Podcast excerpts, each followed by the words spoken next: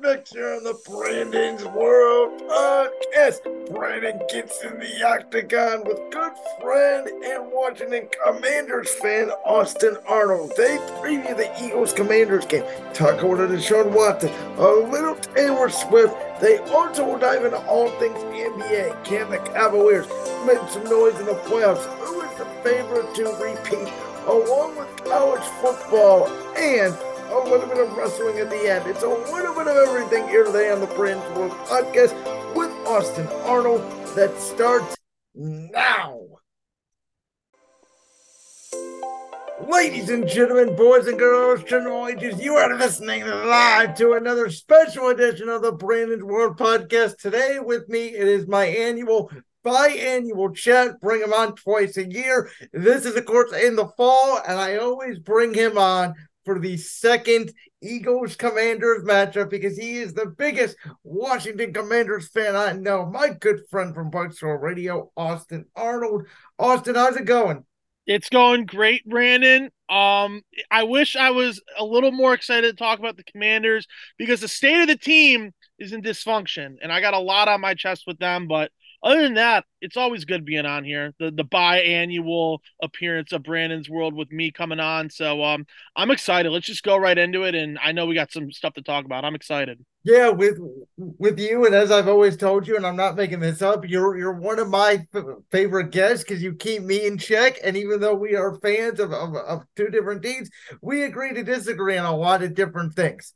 So I said going into the week four game against Washington when you know Philly was 3 0 and Washington came out the bad loss to Buffalo. I said the commanders have the formula to beat the Eagles. I didn't predict you guys to beat us in Philly, but I knew it was going to be a close game because I know that your team matches up very well with my team. They have as equal of, of, a defensive line. They have great weapons. The biggest question will always be how will the quarterback play? And Sam Howell played very good outside of the third quarter in that week four game in Philadelphia. The tremendous last drive of the game to send it into overtime. And I know you and every Commanders fan out there probably wanted Ron Rivera to go for two. I thought they, they were going to go for two. I thought if you would have won for two, you would have won the game. So I'm going to start with this. You you know where I've been at on offensive coaches versus defensive coaches. I just feel like offensive coaches in today's NFL have a better sensibility of offensive line, quarterback, need weapons, go for it, analytics type football this Commanders team has almost everything you want in a really good football team. Maybe a little bit of help in the secondary potentially, but outside of quarterback, it's a really good roster. I personally feel like Ron Rivera has held the team back, and I know you have a lot of thoughts that you want to get to. Oh man, you know, last year I, I defended him. And I feel like every year I've been on Brandon, I, I've always defended Ron Rivera and give and gave him benefit of the doubt most times. But guess what? After what happened week five, pack your bags. I want you out. I think I, I have not just liked what he's done this year. I mean, you win the first two games, great. I mean, those are two good wins. And then you lose that third game to Buffalo, awful game all around. You're gonna have that once in a while. Uh, and yeah, uh, the Philly game it stung, man, because we have what it takes. We know what it takes to beat Philadelphia, especially in Philadelphia. That's what a lot of teams are afraid of going to Philadelphia and winning, but we have to go there every year. So, like, we know how the fans are going to be, and the team knows that. And Ron Rivera, when he didn't go for it on two or for the two point conversion, uh, he lost the privileges of Riverboat Ron because when you are in the riverboat, you go for it. And what did he not do? He didn't go for Especially it. Especially on the road. I mean that I mean that's just every head coach, regardless of analytics. The rule has always been if you're at home, you got the crowd behind you, some argue kick the extra point. On the road, it's always been you're up against that crowd. You're up, by the way, you're on a short week the next week, Thursday night against Chicago. You don't want to play an extra period because studies always say that the team the next week after overtime, if they play a short week, they don't look right. And we saw that against the Bears. So, yeah. yeah. We saw it against the Bears. Hell, I was at the game live. I saw it with my own two eyes. Okay, I, I, I did not know that. So yeah, I because I usually go to a couple Commanders games every year. Uh, I really want to go to that Thursday night game. I love Thursday night football. If I know a lot of people may hate it, but I love Thursday night football. I look forward to it every week because it starts your week off. It starts the NFL week off. But that's besides the point. Uh, what happened in what happened in DC uh, week five was an utter disgrace. Uh, I don't understand how you let the Bears put up 40 points on you. I- I've watched this team thick and thin pretty much all year. And and honestly, this is the first season in a while where I felt very uninterested in the team. And it's not because of ownership, because this is an evaluation year. So I'm not heard. I'm not saying Josh Harris is doing a terrible job. No, he's a savior. The yeah. dude's a savior. He saved us he from have to do perpetual right years. Now, just watch the team and see what changes need to be made in the off season. Yeah, I I had said that when Rivera hired Bieniemy, I said, Rivera, you just hired your replacement for 2024. Now, I don't know if it's going to be true. You obviously, by your reaction, hope it's true. Um, you, you know, the thing is, if Bieniemy is the head coach, which obviously all of side of the ball, I think he'll get it right. My thing is Sam Howell. To me, he's a mobile Baker Mayfield you don't know what you're going to get from him week to week. There are some weeks, and it usually is against bad teams. Sam Howell against Atlanta, you know, against Arizona, against some of these teams that have not been great, played well. Last week against the Giants, against the Bears, did not play well. And, you know, he played horrible against Buffalo. We bounced back against Philly in week four. I think Sam Howell is a bounce back week this week against the Eagles because it just seems like that's what Sam Howell is going to give you. He's going to give you about eight to nine good games. He's going to give you about six to seven okay games. And, you know, you're going to be seven, eight wins every year. I think there's just a ceiling there. And, uh, you know, I, I can, I guess I can level with you a little bit with Sam Howell. And I understand why you think that way. But with Sam Howell, I have seen a lot of bad and I have seen a lot of good. And I think the good outweighs the bad because Sam Howell can make any throw on that field. He he is that dynamic of a player where he can go out and make the deep throw, the the good throw when needed to. He can he can set you up and win games. And I I think with that and how Eric Bieniemy has ran this offense this year, I mean, I don't understand how he isn't the head coach next year. If I'm Josh Harris, that you, in years past, you have let coordinators walk out the door eh, like Sean McVay and, and Kyle Shanahan. How, how and, many coaches on that? You know, the, yeah. the Kyle Shanahan, Mike Shanahan staff that at RG three turned out to be head coaches. Yeah, and they're all head coaches now. Matt LaFleur, Mike McDaniels. I mean, I could go on and on and on. I could I could write a book about it. But the reality of the situation is that I think with new ownership, they uh, they really do like this offense, and I think the offense has actually been the stronger suit this year on the team because I'm also one to tell you Jack Del Rio needs to go out the door. You can't give up 40 points against the Bears, 30 plus against the Eagles. Okay, whatever. 37 against Buffalo, but a, lot of that's hindered off turnovers. Uh, you let Denver put up 30 plus. That's that's not good.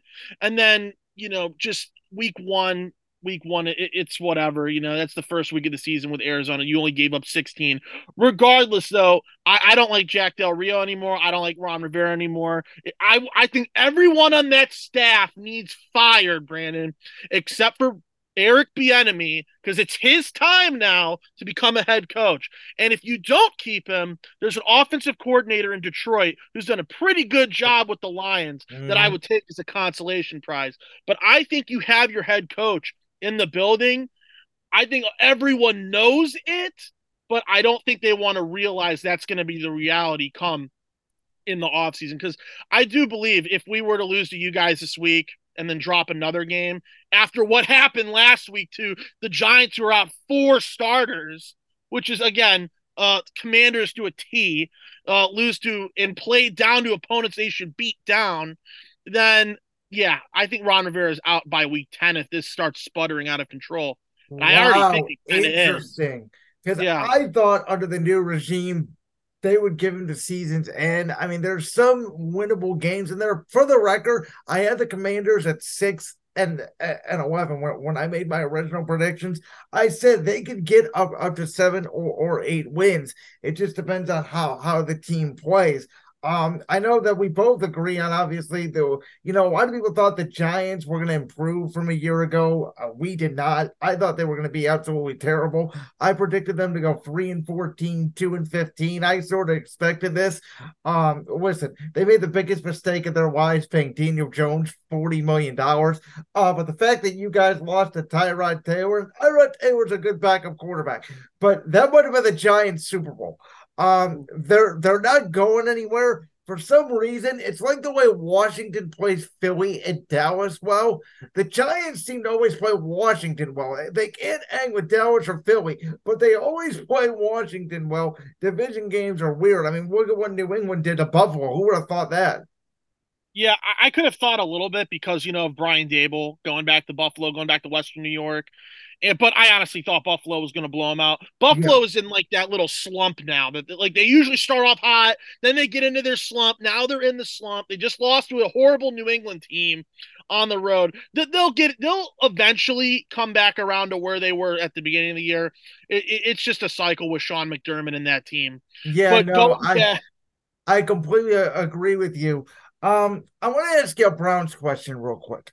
Um, so this part is kind of twofold. Um, when Nick Chubb went down, I think I was the only person in the world that said, if there's one position you want to lose on your roster, I hate to say it, but it's running back. And we've seen the way that good teams in the National Football League, they don't pay their running backs because they have a spectacular quarterback. And if the Browns thought Deshaun Watson was going to be the old Deshaun Watson in Houston, well, then Chubb's not going to have the ball in his hands as much anyway. And the Browns' run game hasn't been as good without Chubb, but it's been decent. It's been, you know, um, decent at best. But the Deshaun Watson thing is strange again. I, it makes no sense to me and it makes no sense to anybody. So they thought he was going to play against Baltimore. Obviously, they, they work him out. He says he can't go. Stefanski comes out then after the game and says he's going to be fine after the bye. They come back after the bye. He's ruled out for the San Francisco game almost immediately. Doesn't play then. It sounded like PJ Walker was going to go against Indy. All of a sudden, Watson gets healthy late in the week. He goes against Indy, gets a concussion, and then they decide, well, you know what? Even though he's cleared from concussion protocol, we're not going to play. We're going to PJ Walker in. The Browns win the game by hook by crook, officiating or not. You win the game, and, and now you're sitting there at four and two. And after the game, Stefanski basically said Watson's our starter. He's going to play against Seattle. And then today he comes out and says, nope, PJ Walker's going to start against Seattle. It, it just, I don't understand it. It seems like a disconnect. And I'm starting to personally wonder that Watson Stefanski relationship. Are we going, am I looking too much into this or are we going into Watson May, or excuse me, Mayfield Stefanski 2.0 here? I think you're going a little too much into it, and I understand why you may think that, but I think this is what I'm going to say as a rebuttal. If there is a feeling that Watson isn't liking Stefanski, are they going to side with Stefanski this time? No. Because You want to know why? You've mortgaged your entire future into this quarterback who, when he was at the top of the top, you could have argued he was a top five, a top three quarterback. Now he doesn't play for a year and a half, gets suspended, and you know now it just seems like it's been very meh. But is that just rostered? Is he just there for a payday at that point? I think if there is a disconnect, they're going to back Deshaun. And it's not because they might not like Kevin Stefanski professionally or as a person. No, you literally mortgaged your future. You outed a quarterback who's in Tampa right now after making numerous stops last year, trying to prove he could still play. And Tampa's actually three and three right now. They're they're doing pretty decent themselves. But back to what I was saying, like if there is a disconnect, they're they're gonna side with Deshaun, but I don't know. I'm getting like really weird Peyton Hillis vibes from this. When Peyton Hillis was at the top of the world and was on the cover of Madden, and then he said, "Oh, he was sick for all those weeks." Basically, because he wanted out of Cleveland, it seemed like. I'm not saying Deshaun wants out of Cleveland because money's money. I mean, I mean that that's just how it is. But it, it definitely seems odd and I don't know. I don't know if it's a communication thing. I don't know if it's just I don't trust uh Stefanski. I want him out. Like I want a new guy. I don't know what it is, but I there is definitely something very fishy there. And if it results in Kevin Stefanski getting fired, then it does. What but what so far this looks like me is, and I know a lot of people say, "Well, well, we'll get to it last year. Miami should have kept an eye of that game," but I've always said if a doctor if if a doctor looks at you and thinks you and thinks you might have a concussion, they go through all the tests. The NFL doctors are obviously very trained at this point. They they rule out players sometimes when they are perfectly healthy because they don't want to risk it. If a doctor says you you have no symptoms, you are clear to go back in the game. Watson has his helmet on, and this is early in the game, right after that that, that uh, interception that was almost picked off. Obviously, the ball hit the ground in the first quarter. For Stefanski to say, "I'm holding him out for his safety" when the doctor cleared him, that was the weird part to me because I've I would always side with the doctor, and I defended Tua on this last year. People kept saying Tua shouldn't play, Tua shouldn't play. I'm like, well, the doctor says I'm clear to play. I'm gonna freaking play. I'm gonna trust the science on it. Yeah, and you know, it's just at at the end of the day, it's just being conservative about a guy that you've. I I, I could say it again. Mortgage your future around. They're being conservative. I understand that they don't want to risk anything bad. I mean, they have to coddle him because he is the only thing it seems like that team has left outside of Nick Chubb and Myles Garrett and like all those other guys. Like Myles Garrett and Garrett is having a career year. I yeah. have criticized Myles Garrett in the past. I, I know you've heard me talk about it. For six or seven years, it felt like, oh, Garrett's the, the NFL leader in sack. He'd get one sack a game, and that was it. He really wouldn't impact the game. Now, under this literally historic defense under Jim Schwartz. And yes, they gave up 38 points the Colts last week. Me and you both know even historic defenses have bad days. Historic offenses have bad days. The Browns defense is still very good. The fact they're four and two, and it feels like they're they're two and four, and they're right in the middle of this thing in, in, in the AFC North is just unbelievable to me. They have a legitimate shot at the playoffs the question's going to be is your quarterback going to be healthy? Is it going to be Watson? Because PJ Walker hasn't has not played great. Obviously, DTR didn't look great at all against Baltimore. They had to bring in PJ Walker, knowing that. So, I'm very interested to see how the second half of the season goes for the Browns. I give a lot of credit to Jim Schwartz. It definitely seems like being a defensive coordinator is more of his go-to rather than being a head coach. He's really rebuilt the Browns defense that was awful last year in about every statistical category that you could have possibly named. They they were at the bottom. Then you go out, bring in some free agents like Juan Thornhill and uh, Dalvin Tomlinson and, and some defensive line help, and this team just looks in- insane. Like they're one of the teams. As much as I like, don't like to admit this, they are one of the teams in the NFL where, uh, if a quarterback like PJ Walker, it has to start for them every week. That defense is good enough on its own two legs to win them games. That that that is that is a historic turnaround for a team that had a very bad defense last year to where they're at now. But with that being said, uh, it doesn't always work out like that. And if they have to go into the postseason, essentially, if they make it that far, because I don't know, this, this could this could all turn back around. Like they could be two and four right now, so this could all turn back around on them if Deshaun can't play. But um, you know, if they have to go into the playoffs without Deshaun because his shoulder's hurt, I don't know if this is going to be sustainable enough for them to hold it up. Because sometimes yeah. teams with good defenses, if, if you just do not have the help at the quarterback position, they don't are they don't have Nick Chubb, we, and I we, mean Jerome Ford's good, and so is Kareem, but is it, we, is it sustainable? It with the Jets last year, how good their defense was, and then obviously the quarterback position just bottomed out at the end of last year from one Cleveland team to another, because I know you're dying to talk about this team, the team on the hardwood, the Cleveland Cavaliers. So I'm going to throw a couple things at you when it comes to this Cavs team. So picture this it's the night that they lost to the Knicks. Game five, first round. Obviously, they got body bag. They got out rebounded. The Knicks were not better than that Cavs team, in my humble opinion. So I'm sitting there. I'm laying in bed that night. And again, no free agency has happened yet. No trades. We're still in the middle of the playoffs. I'm sitting there going, you know, everybody wants to get rid of Jarrett Allen, but he's not going to get that much value in, in in in my opinion for a trade because this team really needs a win. Um, you know, obviously, to me, the one guy that I thought you could have moved in a blockbuster deal would have been Garland. Um, because I'm not still sure that the Garland and Mitchell combination, with them both being a little bit on the smaller side of being six one guards, I don't know if that is a championship formula. So the only trade that I thought of, and again, it, it was a hypothetical, was nothing.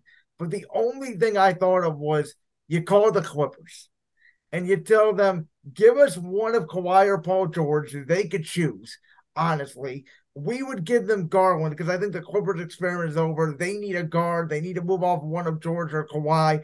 I don't think it's working for them. You would have Donovan Mitchell, Caris LeVert, let's say Paul George, Evan Mobley, Jarrett Allen as your starting five. And if you include then the death pieces they got, obviously Ty Jerome, Max Strus, Emoni Bates, like I think that is a legitimate deal. I'm not saying it's it's it's gonna happen, but that would have been the move that I would have made outside of trading Jarrett Allen because I don't think Evan Mobley is ready to play the five. I think his body is perfect for the four. I think he's a Tim Duncan, Kevin Garnett like player. And I think the Cavs they they need more wing help. I don't think Max Strus and Bates are the answer. So I'm excited for the season, but I also have these expectations where it's like they're probably going to get second rounded at best and done again. And I don't want to be stuck in that horrible position, which the Sixers have basically been in for decades in the NBA, where it's like, oh, we made the first round or the second round. Uh, we're done. Yeah, and I, I understand that sentiment. I, I really do.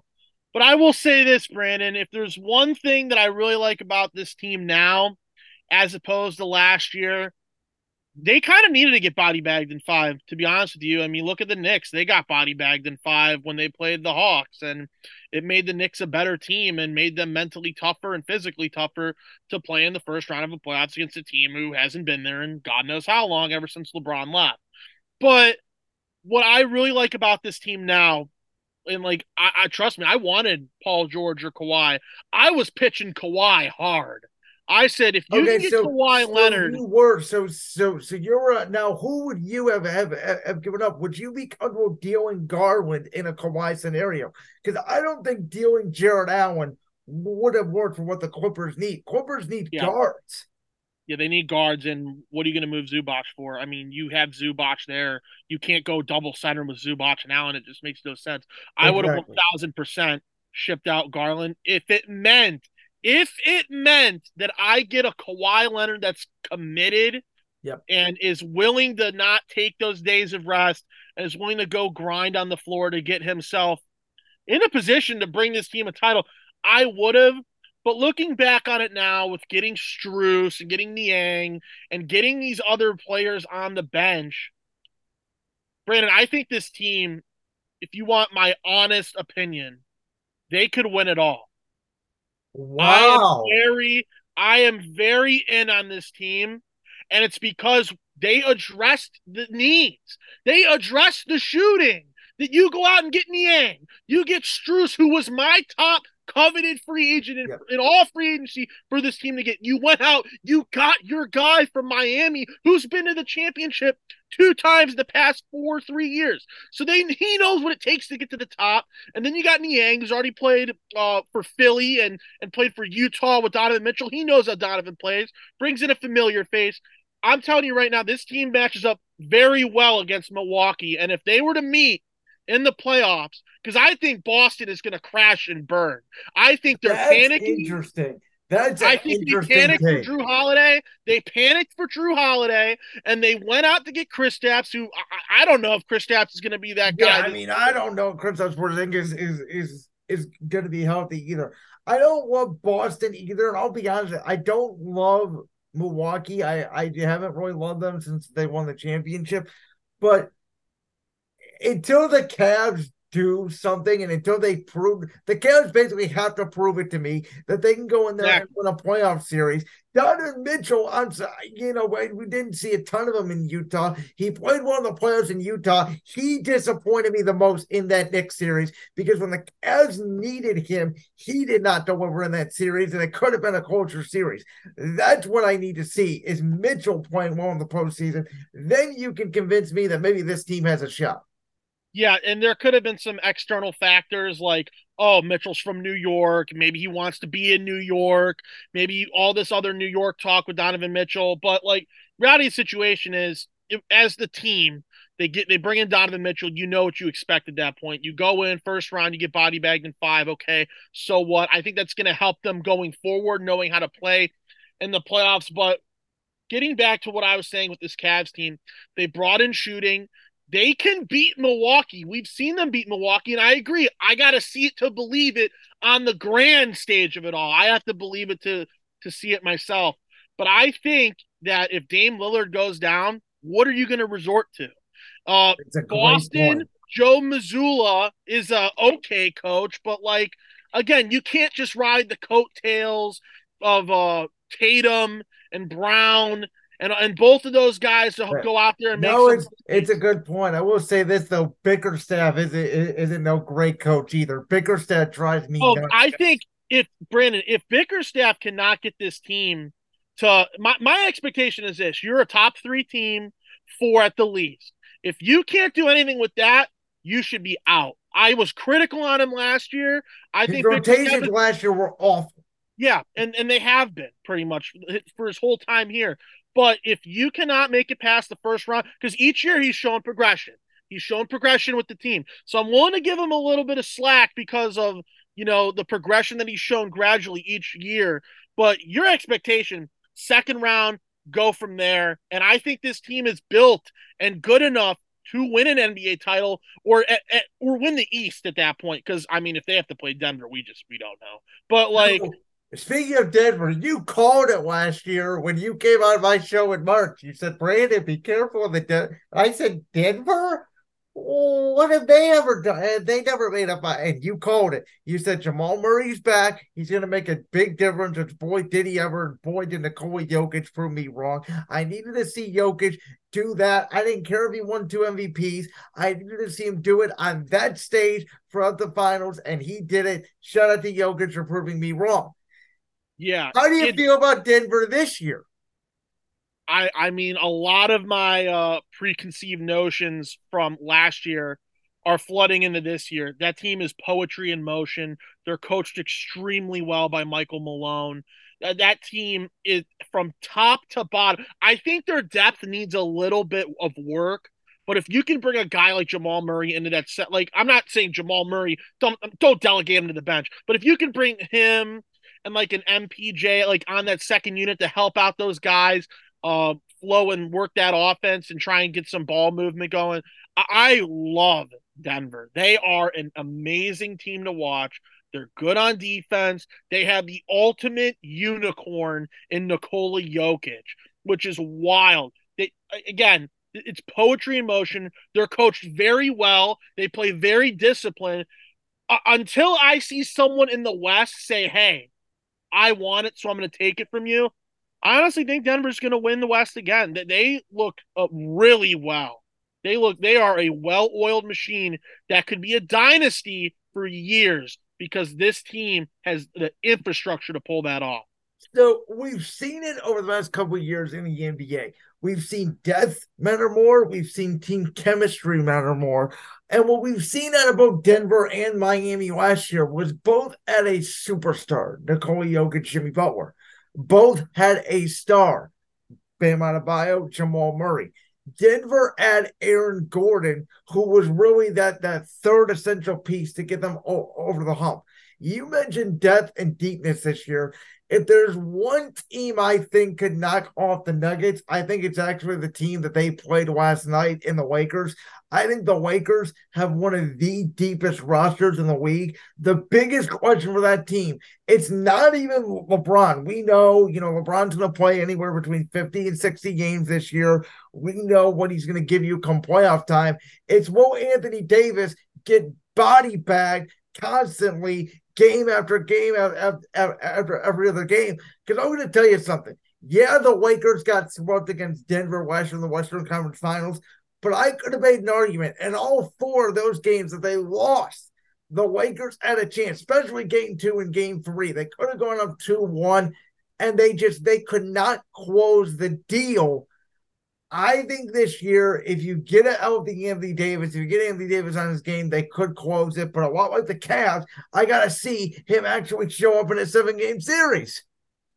Yeah, with the Lakers, it's weird because that team now is a full year with each other. I mean, yeah, you lost your guys, but still, like, and I mean, by those guys, I mean, you lose a Lonnie Walker and you lose a Troy Brown and, and you lose those other integral parts of the bench. But you have Christian Wood now. You have um I'm trying to think of his name. I totally forgot. Oh, Gabe Gabe Vincent. Gabe you Vincent, now. Rui Hachimura's back huge, as well. That's a huge bring for the Lakers to get a guy like Gabe Vincent because he was a, a series changer. He, uh, I mean, how many guys did we say last year? Miami had four undrafted guys playing for them significant minutes and getting them to the finals. And if some of those guys would have showed up in that series, that could have been a closer series with Denver. Miami just could not score in that series. And a lot of it was, uh, you know, Denver played good defense. They didn't play great defense. A lot of it was, you know, Miami bricking shots. Um, but I think for the NBA this year, more than ever. You know, way even a couple years ago, we kept saying, "Oh, there's only two teams, or there's three, or there's four that can win the championship." This year, like you talked about the Cavs as a potential sneaky dark horse, you add in three or like I think you can make an argument for seven, eight teams. I really think you could. Yeah, uh, there definitely is that argument that you can make for about seven to eight teams. Like the teams that I could tell you right now that could easily make a title or win it all let's get the obvious out of the way. Denver, Milwaukee, Boston. I would then throw it from the west. I would throw in Phoenix. I think Phoenix got deeper as well. How how far is that Bradley Beal acquisition going to go? And on top of that, I don't know how much I trust Frank Vogel in the pivotal minutes. So I would say definitely Phoenix, you can't all you can't throw away Golden State. That's another no. one that like Golden State, they just inherently are good. And then you don't throw away Philly. I mean, Philly has just been they've been good and consistent each year. I, I don't know me, what this year is going to for them. It them. all depends on what do they get back in eventual James Harden trade. Yeah, you can make an argument for the Clippers. You can make if an argument. Healthy, yeah, yeah, you can make an argument for the Cavs, but we got to see it to believe it. I I strongly believe the Cavs could go and make a deep run. Uh, Miami Heat, don't ever throw them away. Don't ever count out Miami. They're a lot like Golden State. They are basically the Golden State downtown down there in Florida. Yeah. Um. All right. Last topic we're gonna get to today. I want to talk a little college football with you. I know you're a big college football fan. I usually don't talk a ton of college football on this show, but this year has been maybe the best year I've seen in my lifetime of college football. Just the quality of quarterbacks, the quality of teams. I mean, Michigan right now is probably the best team in the country, but they haven't played anybody. They've been bulldozing people and they're deep, but how good are they until they play somebody real? It's the same question I have about Georgia. Ohio State's played Penn State close. They played Notre Dame close. The question for Ohio State this year, I think, is going to be what do you get out, out of the quarterback position when you play those good teams?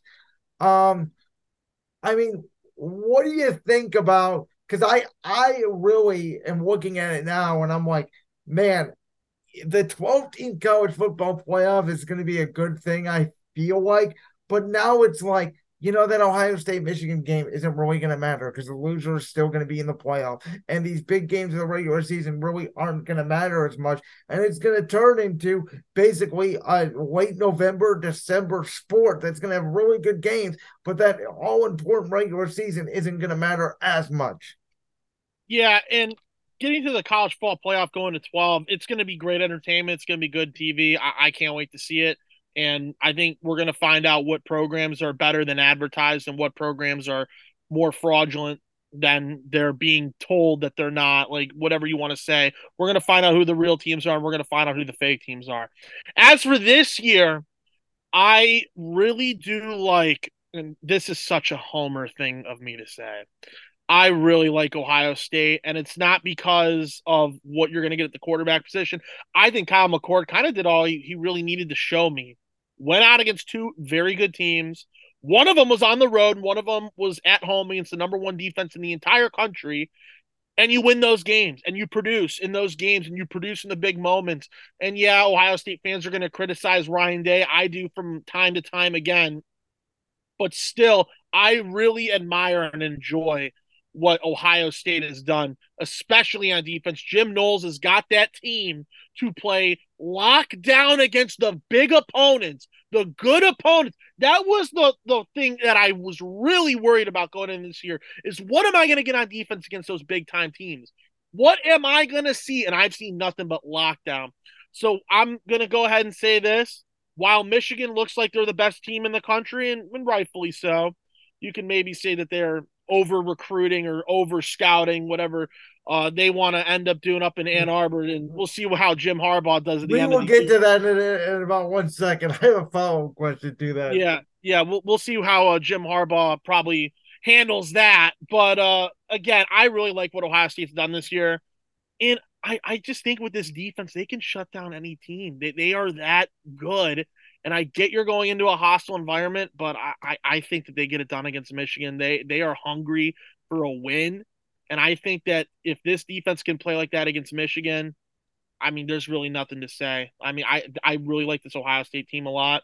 I think Georgia's fraudulent. I think Michigan, until they play someone good, I can't give you a good read on them. While they look like they're good, I, I don't want to judge a book by its cover. Let's see, let's find out those harder chapters and see how they are. But another team that I really like before we get to the follow up, the Washington Huskies. Yep. I know they just came out of a really gruesome bad game against Arizona State at home. I love what Michael Penix is doing. He's going Penix to win the Heisman this year. He has been absolutely fantastic from top to bottom. That is another sneaky team that I like to win it all.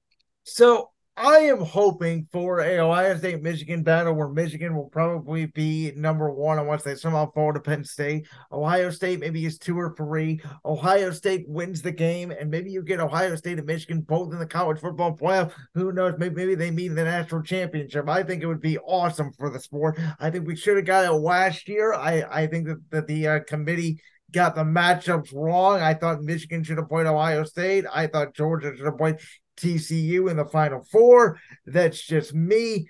But in regards to the uh, Michigan and the this the alleged sign stealing, my takeaway on this is uh, there's cheating in all sports. I mean, you talk about Bill Belichick and Spygate, Belichick and Deflategate. We know what went on in baseball. There's been cheating in baseball every single year. Now, Houston took it to the extreme, obviously, in 2017, but it's not making a difference if you're steamrolling people 52 to 7.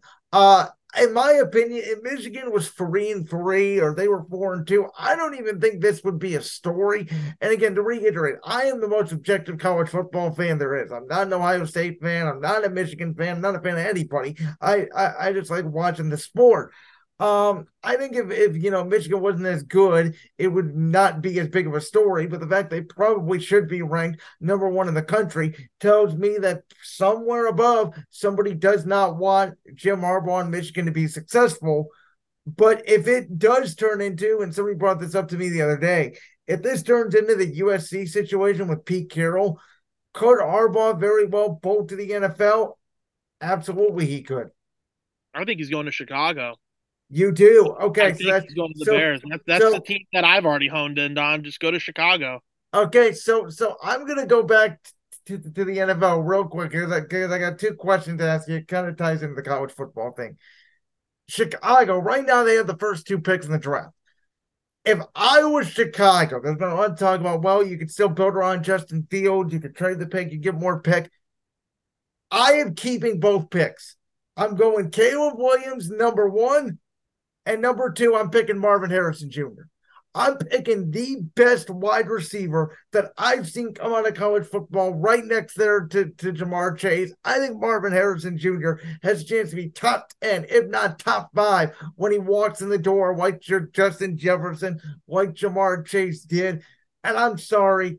I think Justin Fields is a very good quarterback. Caleb Williams got beat up by the USC offensive line. I realize it, but the kid just makes unbelievably special plays. You see it. I think he's an all-time great talent. It'd be hard for me to pass up on it. That's what I would do. F screwing the picks. Give me the or F trading the picks. I mean, give me the best quarterback. Give me the best wide receiver in the draft. It will change your offense overnight. Yeah, I, I agree. If I'm the Bears, I'm doing the same thing. Uh, I I if I really hope Caleb Williams stays another year, and and I and I say this because I do not trust the Bears organization. The Bears organization has had multiple picks where they have been quarterbacks, and they have had multiple picks where they bring in these top tier guys. And what do the Bears do? Well, they they well, ruin never, them. They, they ruin them. They have I never been a quarterback organization. They're, they're uh, the hiring of Matt Eberflus. Say what everybody everybody was banging on Matt Nagy. I said Matt Nagy got Mitch freaking Trubisky to the playoffs, and and and you're gonna fire him because the roster is a mess. They go and they hire a defensive coach, and I like Matt Eberflus as a defense coordinator. I didn't like him for that job in Chicago. I thought it set up Justin Fields to fail. I mean, I, thought it set up Eberflus to fail. I think it's been a disaster all the way around. But who's to say it's Chicago? I mean, who knows what the hell Arizona is going to do? If I was Arizona, I wouldn't. I wouldn't play Kyler Murray the rest of the year. I think maybe this is crazy of me. I think you could still get a first round pick for Kyler Murray without desperate teams are to get a quarterback. I think there's a lot of there's a lot of bad teams in the NFL. There's a lot of bad GMs that would trade a first round pick for Kyler Murray, especially if they had an offensive coach. You think the Giants would do it if they could move off Daniel Jones? Absolutely, they could. There, there's other teams. Minnesota is going to be in the market for a quarterback. It's going to be so interesting to see what happens when it comes to the draft college football, and all of that.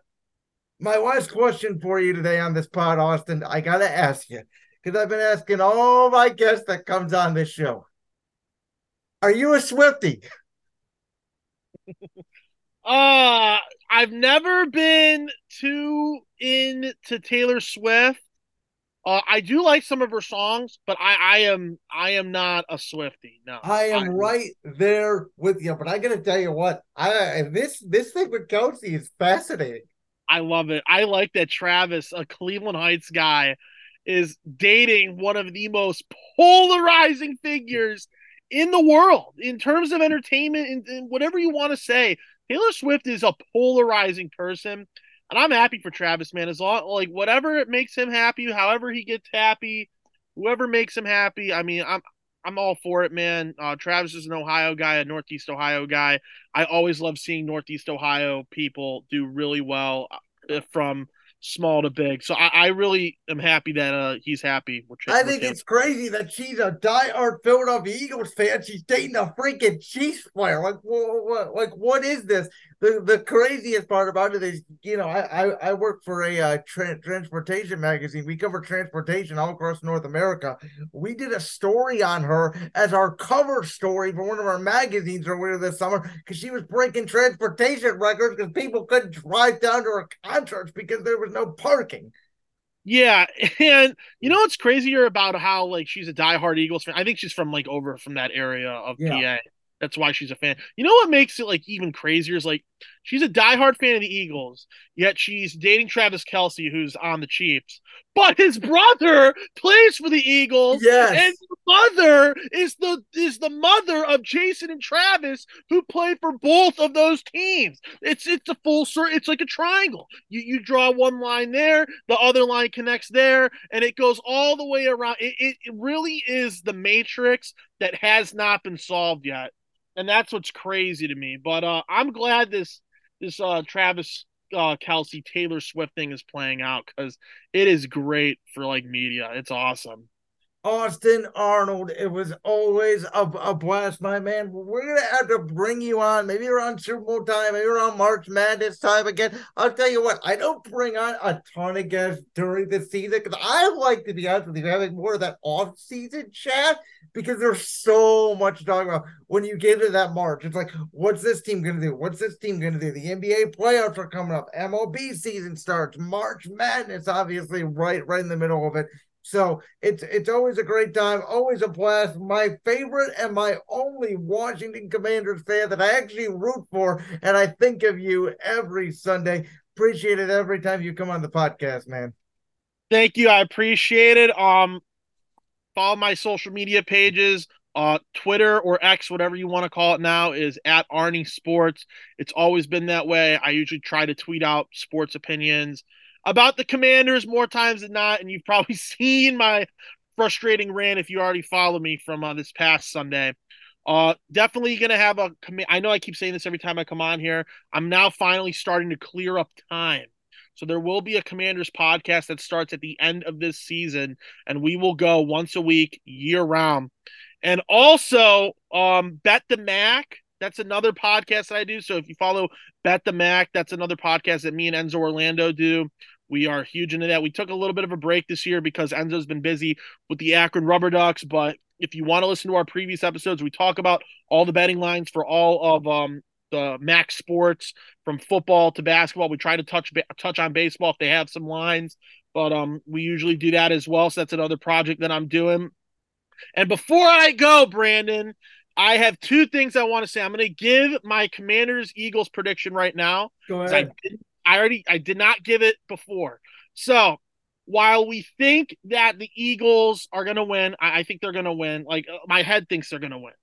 But if I were to give a prediction, uh, it's either going to be the Commanders win a close one and they play up to their opponent for like the 200th time, or they're going to get stomped because Philly's mad about what happened week four and they don't ever want to get close that again. So I think that I think Washington covers six, six and a half, seven and a half, whatever the line is. I think they're going to cover again. Six and a I- half right now. I have Washington covering as well. Yeah, I have Washington covering. I think the final score is going to be Philadelphia 31, Washington 28. Okay, that's So that- interesting that- because that's that's my 27 prediction. 24. So you're like a touchdown more than me or a field goal. But Yeah, I don't trust the ways. I don't trust the Commander secondary at all. I would never put my life savings or any sort of stock into them at all. They are absolutely atrocious. But there's another thing that I also wanted to say, Brandon. So I started watching uh wrestling for the first time. Oh, you like did? I W- did not know this. WWE. I started watching WWE and I started watching uh AEW. I know you're a huge WWE guy. So I have to ask you one question on your own show.